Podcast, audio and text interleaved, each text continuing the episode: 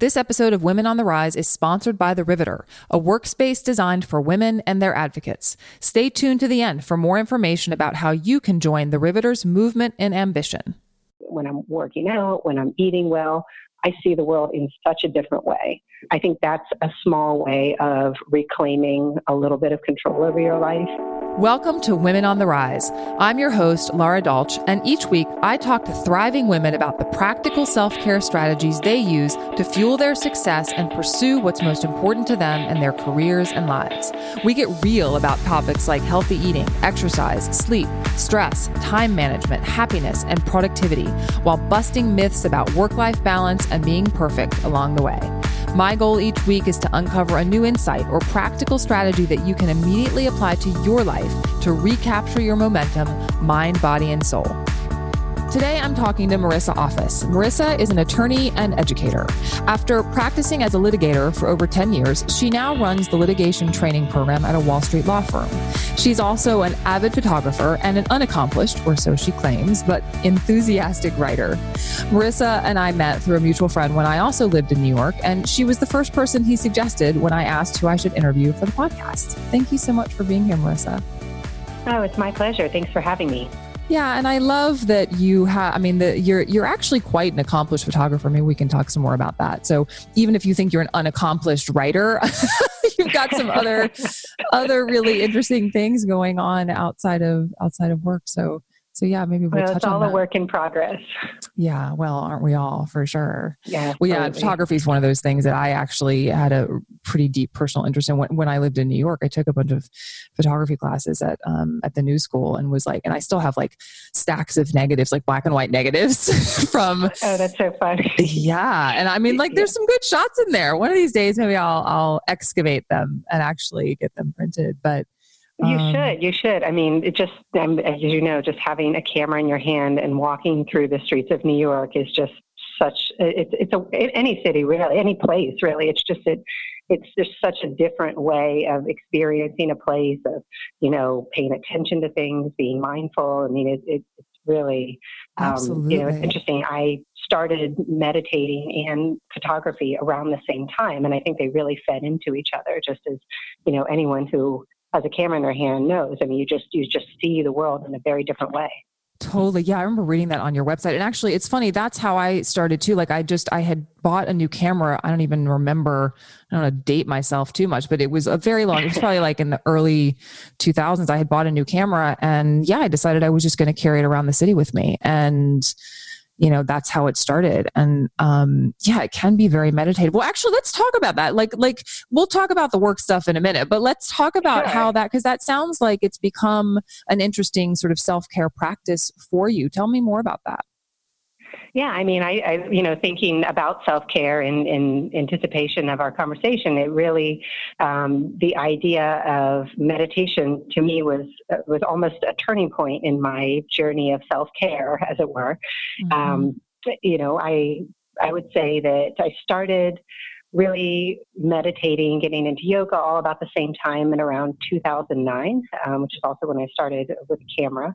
And it was just really about um, maybe for the first time in my life, really just paying attention to what was going on inside of me, and um, and that's that's really where self care has emanated from me. Um, mm. You know, prior to that, I think, you know, this I mean, I, I have this memory of. Um, being in college at the student healthcare center, and mm-hmm. I, I, don't know, it was like a routine checkup or something, and the nurse said something like, "Well, what do you do for self care?"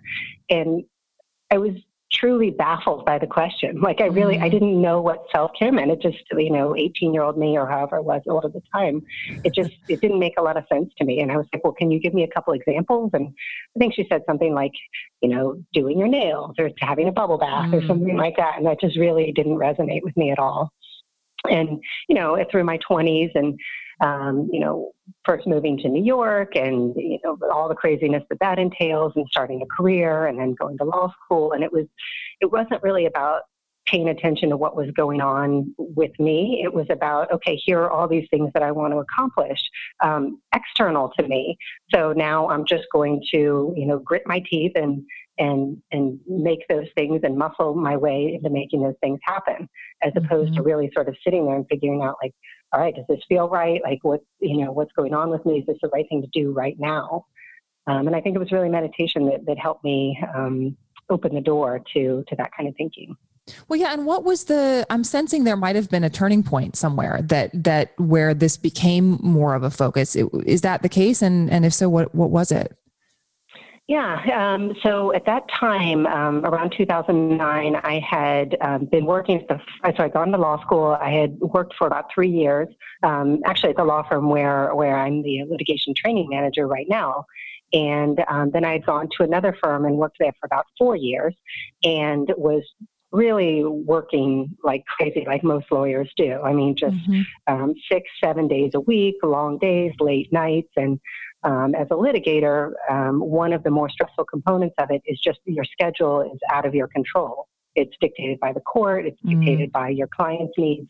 And so that, um, that combination of really um, seven years of, of not continuous, but fairly continuous and somewhat erratic um, work stress.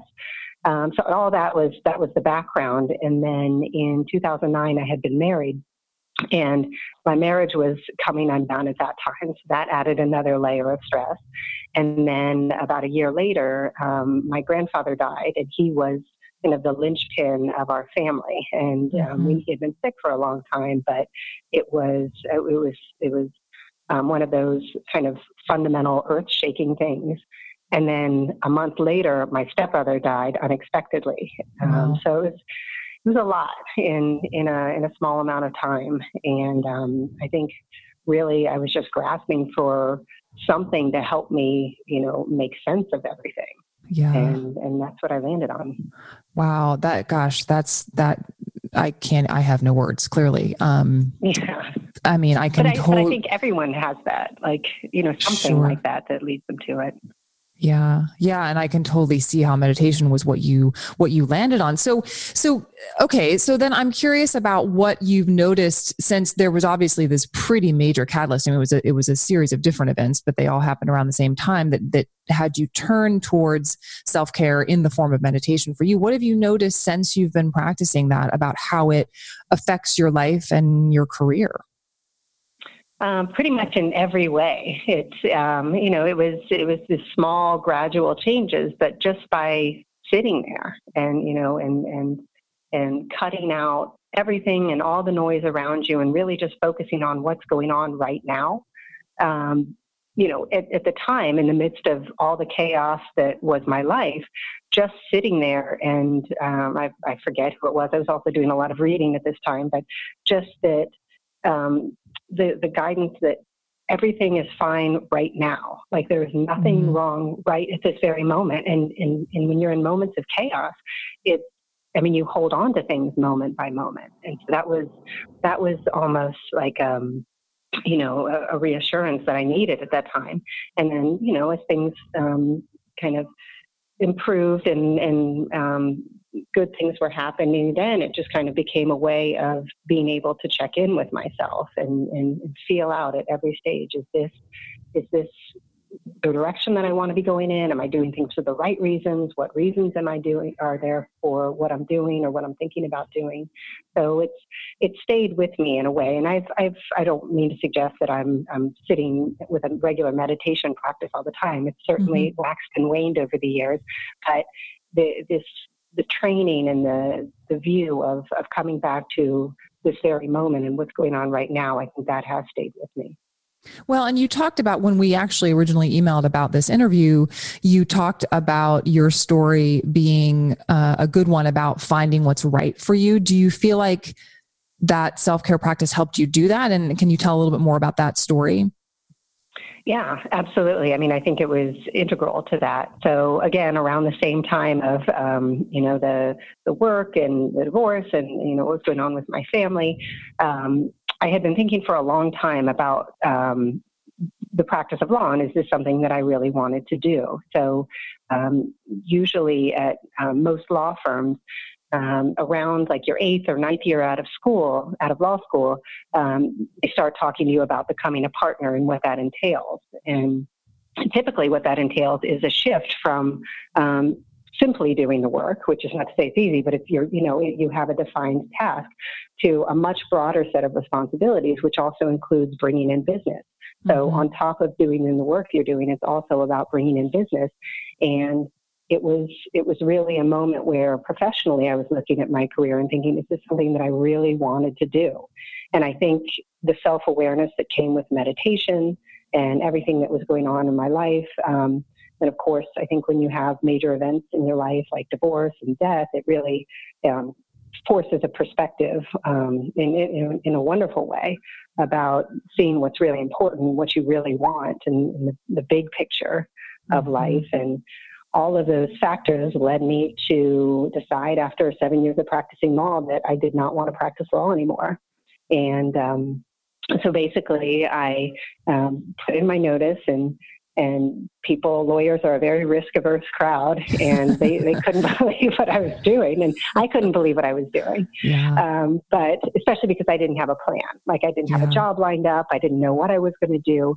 Um, but I I came to this, and it, it wasn't uh, you know just some impetuous decision. It was something I had been thinking about and planning for about a year, but. Mm-hmm you know, I really, when I first started, um, or when first started thinking about going to law school, um, I did it because I mean, it, was really around the time when everybody was still saying law school is an amazing platform. It can, you know, open all kinds of doors for you, and you can do anything with a law degree, um, which is true. I mean, people people are less apt to say that now, just because the the cost benefit analysis of going to law school um, isn't as obviously beneficial mm-hmm. as it was back then. But at least back then, it was it was like a no brainer. If you can get into go, if you can get into a good law school, you should go to a good law school. And at the time, I was a little bit uncertain. I didn't really. I think I met you at that time, but I didn't know mm-hmm. really know what I was doing or what I wanted to do with my life. So I thought law school would buy me a couple years. Right, right. Um, and so and and so fast forward to seven years later, and I'm thinking, okay, looking back, I made this decision about going to law school um, from a place of uncertainty and fear. So if I was going to have a do-over, which is what I was looking at at the time, you know, what would I choose to do? You know, what would I do if I wasn't coming from a place of fear or uncertainty, mm-hmm. um, but a place of, of hope and aspiration? And and that was that was kind of the, thought process at the time. Um, so I left. I rented out my apartment. I started traveling. I traveled for about six months. Um, got to go to Europe and the Caribbean and then Southeast Asia. Um, was in a meditation retreat for a while in Cambodia, which was just incredible. And um, yeah, it was just really kind of um, figuring out the next stage of my life and processing everything to where I'd been until that point, and then looking forward um, to, to where I wanted to go. Yeah. So I'm pretty sure that did not answer your question. No, it totally did. It actually totally did. And I'm also just realizing as a side note that you and I have never compared notes on our travels in Southeast Asia because I had a, a similar sort of like sabbatical for just for like three months where I spent a good amount of time in, in Southeast Asia. Um, oh yeah, no, no, that was, that was about the same. Um, yeah. Was, yes, we should absolutely do that and talk about plans to go back. you have big dreams through hiking the Pacific Crest Trail, traveling solo to Tibet, starting your own business, running a marathon, nailing the presentation at the corporate retreat. But there's just one problem. You feel tired for no reason, lazy, lacking in confidence, like your entire identity has changed over the past 5, 10, 15 years. You used to be active, engaged, powerful, but those days are gone. Lost in the years you spent figuring out how to be a mom, how to rise to the top of your profession, how to be the best partner you can be to your spouse. In these 5, 10, 15 years, the only person not on your list was you. You've lost touch with the confident, active, powerful woman you remember being, and you're over it. That's why I created my free audio guide and online workshop to show you three surprising ways to reactivate the confident, healthy, and powerful you so you can wake up with the power to take on your goals. To get your free copy, visit laradolch.com slash free dash guide. That's laradolch.com slash free dash guide you totally answered my question. I think I think what I'm hearing is that that clarity, and this is something that I see with my clients a lot. In fact, I um, am working with a woman uh, in Seattle right now who, um, you know, just uh, was in this the best way I can think to describe it, and I think how she would describe it too, was in this sort of chaotic state, like like mentally. Not that there wasn't anything crazy going on, but she just felt there was no calm. Like she was just running, like her yeah. life, you know, was just moving forward at this pace, and she hadn't sort of she thought she just had to keep doing that and and and sort of part of our work together. I mean of course it was you know talking about food and exercise and all that stuff but that's what helps connect you to yourself and and this sort of bring you back to this sense of calm so that you can take you know that perspective and make the best decision. And she is now thinking that yes she may not want to continue what she wants you know what she's been doing professionally and that sort of thing. And so that's what i'm hearing from you is that over that period of time, the ability to sort of tune into yourself via this mm-hmm. self care practice gave you the the strength and clarity to make those decisions.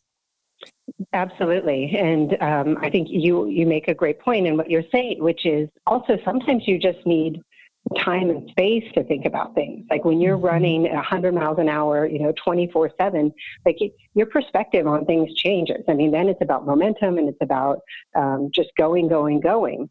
And but when you really have the luxury, which it really is a luxury to to have the time and space to just check in and really think about what you're doing and why, um, I think things can look look pretty different. And I think that was one of the the hardest things for me personally about being a lawyer was was really finding the balance between my professional life and everything else in my life. And mm-hmm. um, because of court imposed deadlines or because of emergencies with clients, it was always easier and professionally more responsible to put work first all the time. And mm-hmm. I honestly think that the best lawyers do that um, they are also able to find time in their lives for other things too. But um, listen, if I was going to hire a lawyer, I'd want the lawyer who put me first, um, mm-hmm. and, and, that's how mm-hmm. most sure. clients feel. Yeah, well, that's a very good point. Actually, it's sort of like the same thing as like finding a doctor. Like you, you would like a doctor who is focused on you, as at least in, in the time that they're they're spending with you. And um, yeah, you know, it's interesting though. I so yes, I think you're absolutely right that in in many respects being able to take a step back is a luxury and and certainly you and I had experiences that many, you know, would not be able to do like just in terms of traveling and literally stepping back from our lives. So right, while that right. is a luxury, I'm curious, you know, m- since many people don't have the opportunity to do that, what would you say to someone who can't do that but is in this sort of turning point whether it's you know uh, you know someone from your field or i don't know just in general what would you say from your experience that they could do in the midst of all of that and still get that perspective if that makes sense? It does. And it, it, that's it's really hard. I mean i i don't think i figured that out at least when i was in the height of my um, intensity at work. I don't I, I didn't feel that there was a way that I could carve that out for myself. I think mm-hmm. now being a little bit older, a little bit more mature, hopefully, um, I think certainly um, just understanding the imperative of having other things in your life other than work. Um, mm-hmm. You know, we haven't talked about exercise, but to me, that is a really crucial part of self care. And that if if there were some non-negotiables in life, um, you know, in your professional life and trying to figure out the balance, I really think that exercise and, and eating well, it has to start from there. Mm-hmm. So, you know, what I was talking about in terms of having time to yourself to be able to figure things out, I also, um, and, and shift your perspective on things. I found for myself when I'm healthy, when I'm when I'm working out, when I'm eating well, I see the world in such a different way. Mm. So, you know, that's also something that can really fall by the wayside when things are chaotic. But um, I think that's a small way of reclaiming a little bit of control over your life is is really taking care of yourself in that way. Yeah. Yeah. And actually, one of my guests from last season, Jessica Williams, and I were talking about the fact that, you know, really, um, she, she has her own business and, and she was just talking about the fact that those things are now part of her work. She considers exercise and eating well and taking time out to do those things as part of her work because it supports yeah. her ability to do everything else. And I think that's a great reframe for everyone, whether they're entrepreneurs or working in a corporate space. Definitely. And I'm by no means a football fan, but I, I've read about like Tom Brady's diet. And I mean, it is an incredibly, I mean, I'm sure his, his workout regime is too, but his diet is incredibly precise. And he attributes his ability to keep playing football um, in large part to that. I don't. Yeah. I guess he's old for a football player. I don't know. I'm, now I'm going way far afield what I should be talking no, about. and it's so funny that you should bring out Tom Brady. I'm going to offend some Patriots fans here, but I just I do not like Tom Brady. I've yeah. Anyway, but well, that aside, that aside, um, you know, yeah. I mean, and obviously he's got a, a career that's entirely predicated on his you know physical ability, and I think that that often I see women, and maybe you can speak to this, like forget that even if you're not you know an athlete that your um, physical well-being is part of your work and and and and part of your success Oh, for sure. I mean, at least, you know, just as simple as, you know, maintaining even blood sugar levels throughout the day. I mean, I know mm-hmm. that, you know, if I go too long without eating, I become a very different person than um, if I don't. And, and likewise, like if I am having like a sugar crash because I ate something sweet in the middle of the day, like I'm not going to be performing optimally. I mean, I think obviously Tom Brady needs to eat for fuel, but I think in people in any profession do. So I was saying that if I, um, you know, eat something sweet in the morning and I sugar crash, like I'm not going to be effective that afternoon. Or if I forget to eat and, you know, it's been a number of hours, I'm going to start getting pretty cranky and that's also not pretty effective, not effective at all. Uh, for my job. So it's food is a drug, and um, what you put in, it, to me at least, has immediate results. And to circle back to what we were talking about earlier, I didn't put those two things together until I really started paying attention um, to myself and to what was going on. Like there was, yes. you know, whatever I ate had nothing to do with how I was feeling um, as far as I was concerned.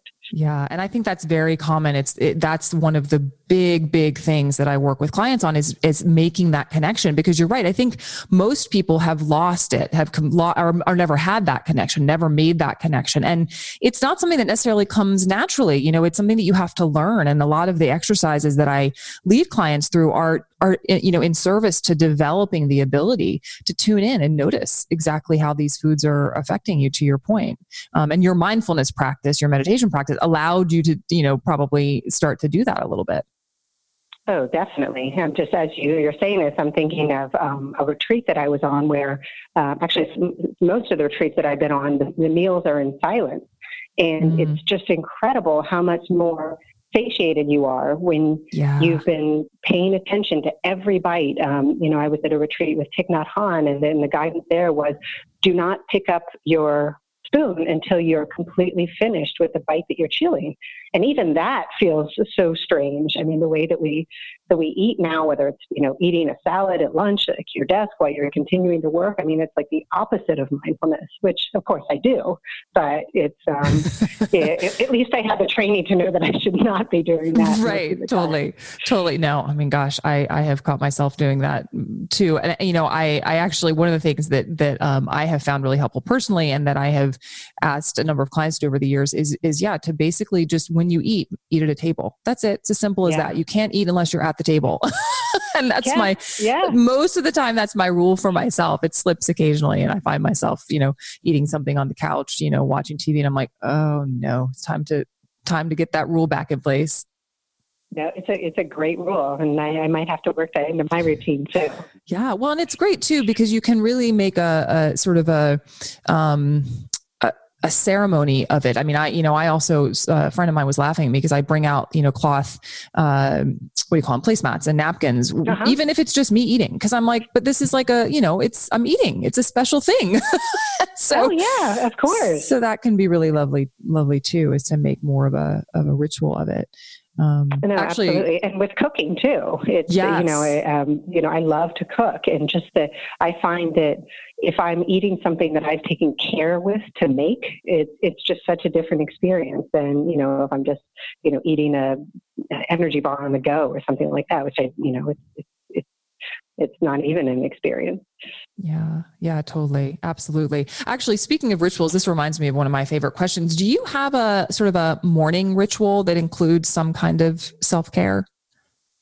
Um, I would say um, nothing on a regular basis. I would say every week I try to do some sort of yoga or Pilates in the morning just to get moving. Um, it's uh, I would so my my balance is over the course of a week, I would say. So some people have to have like a balanced life within the course of a day. Some people, you know, they can work six months straight and then take three months off, and that's their balance over the course of a year.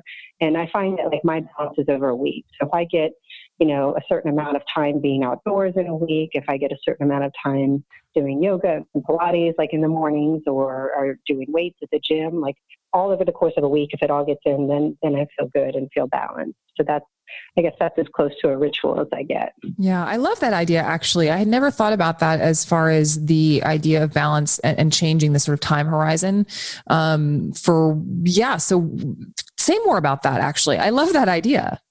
Oh yeah, it's um you know is this one of the wonderful things about my new career, um, which is teaching lawyers, is that it it the the um, the hours and the, the schedule through the course of the year is much more predictable. It, it, it, doesn't follow an academic year, but there are certainly events of when new associates start, when the summer interns come, and, and so on. So it's a lot more predictable. And then around that, then I can figure out, okay, what do I want to accomplish outside of work at this time? So, you know, around the, the busiest points of the year, um, which could be in November or at the beginning of the summer, I'm not going to hold myself to a schedule of working out six days a week. Like I, I just can't do that. And so to add, you know, the self-flagellation on top of, you know, not having time to do that, then that, yeah. that doesn't serve anyone. Um, least of all me. But uh, you know, at other times of the year, I can do six days a week because it's quieter, or you know, the the sun's out at six in the morning, so it's actually you know feasible to get out of bed um, before work, mm-hmm. and um, so it really depends on the time of year. But overall, it's it's figuring out um, what I need to feel like good and to feel like a human being, like to feel alive, basically. And so a lot of that is professional, you know, professionally related, feeling like I'm contributing in that way. But a lot of it is not related to work. So it's either exercise or cooking or developing um, new friendships and, and um, taking care of the old ones and, and um, yeah, just just all of those things. And of course, we haven't talked about is creativity. I mean, that was something yeah. that often fell by the wayside when I was working so much and, and working such crazy hours. And now that I have time to pursue that, it's it feels like there's a part of me that, that really um, had needed that for a long time. So again, back to paying attention and, and figuring out what you need and, and how to get it. Yeah, absolutely. Well, and and to your point, this has become a theme in my conversations on the podcast, which is you know, yes, tuning in is the beginning of it. And then also recognizing that wellness and self care is going to mean something different at different times, depending on a lot of different parameters. What's going on around you the time of year you know what's happening in your professional life all those things and and being able to give yourself the grace to adjust rather than you know sticking to this trying to stick to a rigid schedule and then feeling bad when you don't. Well that was beautifully said. I, I couldn't agree more with all of that You're like, yes, that. yes, yes. what you said. Well, and I and I, I have had. I mean, again, I've had so many um, guests echo that. So I think that that's that's something to really um, to internalize that uh, that many many uh, what I'll call high achieving women have a, sort of a hard time um, wrapping their head around. So what's next for you, Marissa? What are you excited about right now? Um, well, professionally, um, we are looking at um, uh, we we work months in advance. So right now, we're looking at um, developing curriculum, new curriculum, um, figuring out ways to teach um, very motivated, highly intelligent, but very busy people how to keep them engaged, how to keep them excited, and and help them become better lawyers faster. That's mm. that's our mandate, and so that's been a really creative, fun exercise um, to, you know, right now we have sort of a blank canvas and, and really trying to think about um, how to use technology, um, how to use the unique skill sets and interests of millennials, and, and, really trying to figure out how to tie that into classic uh, legal training. Hmm. That's on the professional side. Um, on the creative side, just more photography, more writing. Um, in the past, those have been separate endeavors for me. So mm-hmm. I've, I've, written, I've done photography, and so this year I'm looking to do a project that incorporates both of those together um, and figuring out how they can complement each other. Um, and so I don't know. We'll see where that goes. We'll have to talk again in, in a year to see what happens. I love it. I love it. Where can people learn more about you and your work in the meantime? Um, well, I have a website. It needs a little bit of updating, but it's it's just marissaoffice.com. So so that's a start. I am very active on Instagram. So um, there's a link to my Instagram uh, page on my website too. So that's that's a good idea. It gives a good idea of, of what I'm doing on a week to week basis. Yeah, and I'll put those in the in the show notes. And I I have to tell you, I love the um the photograph of the Radio Flyer tricycle that's on your oh. homepage. Oh. It's such a you. perfect New York shot. It's like it made me homesick for New York just a little bit.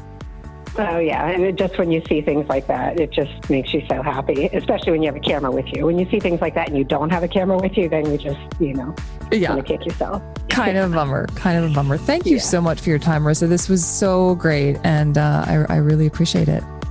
Oh, it was wonderful talking to you, Lara. Thank you so much. That's it for this week's episode of Women on the Rise.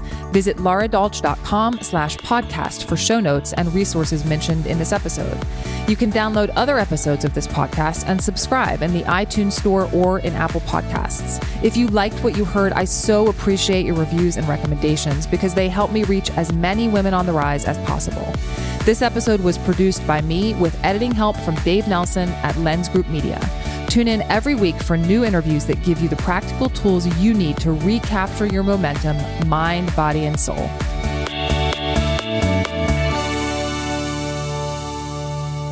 The Riveter is a women forward workspace designed for community, work, and wellness. Not just a desk in a co working space, The Riveter is a transformative movement for all women and their advocates to invite ambition.